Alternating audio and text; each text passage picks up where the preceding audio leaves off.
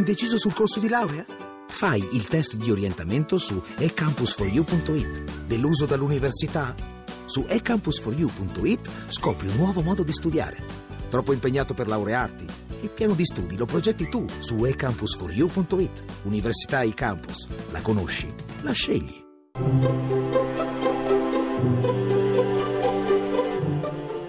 Il pensiero del giorno. In studio Chiara Giaccardi, docente di sociologia e antropologia dei media all'Università Cattolica di Milano.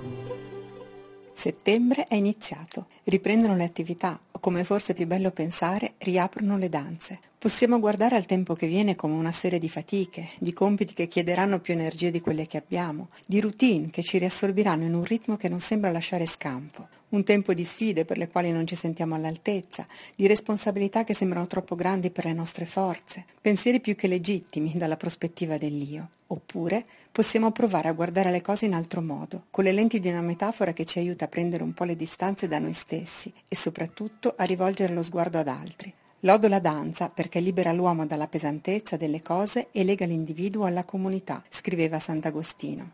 La danza ci rende leggeri anche quando leggeri non siamo, ci solleva da terra, ma soprattutto ci dispone in un dialogo silenzioso con gli altri fatto di gesti, di sguardi, di attenzione reciproca, di sintonia. E non solo per non pestarci i piedi a vicenda, ma per inventare qualcosa di bello, dare forma al tempo col movimento, plasmare insieme una coreografia che sia gioia per gli occhi di chi guarda. La danza è leggerezza, è movimento e relazione, delicatezza e insieme intensità appassionata. Colui che danza cammina sull'acqua e dentro una fiamma, scriveva il poeta Garcia Lorca. Non quindi un di più, un passatempo, ma un metodo per affrontare la vita e un linguaggio per raccontarla. Tanto che Nietzsche ammoniva conta per perduto il giorno senza danza. Non sempre però siamo nelle condizioni per questo muoverci con grazia verso e insieme agli altri. Allora, scriveva la mistica Madeleine Delbrel, quando non puoi danzare tu, fai danzare la tua anima. Impariamo a farla danzare la nostra anima, con leggerezza, ricettività, apertura. Sarà bello allora poter dire alla fine di ogni giornata, con le parole di Rimbaud, ho steso corde da campanile a campanile, ghirlande da finestra a finestra, catene d'oro da stella a stella e danzo.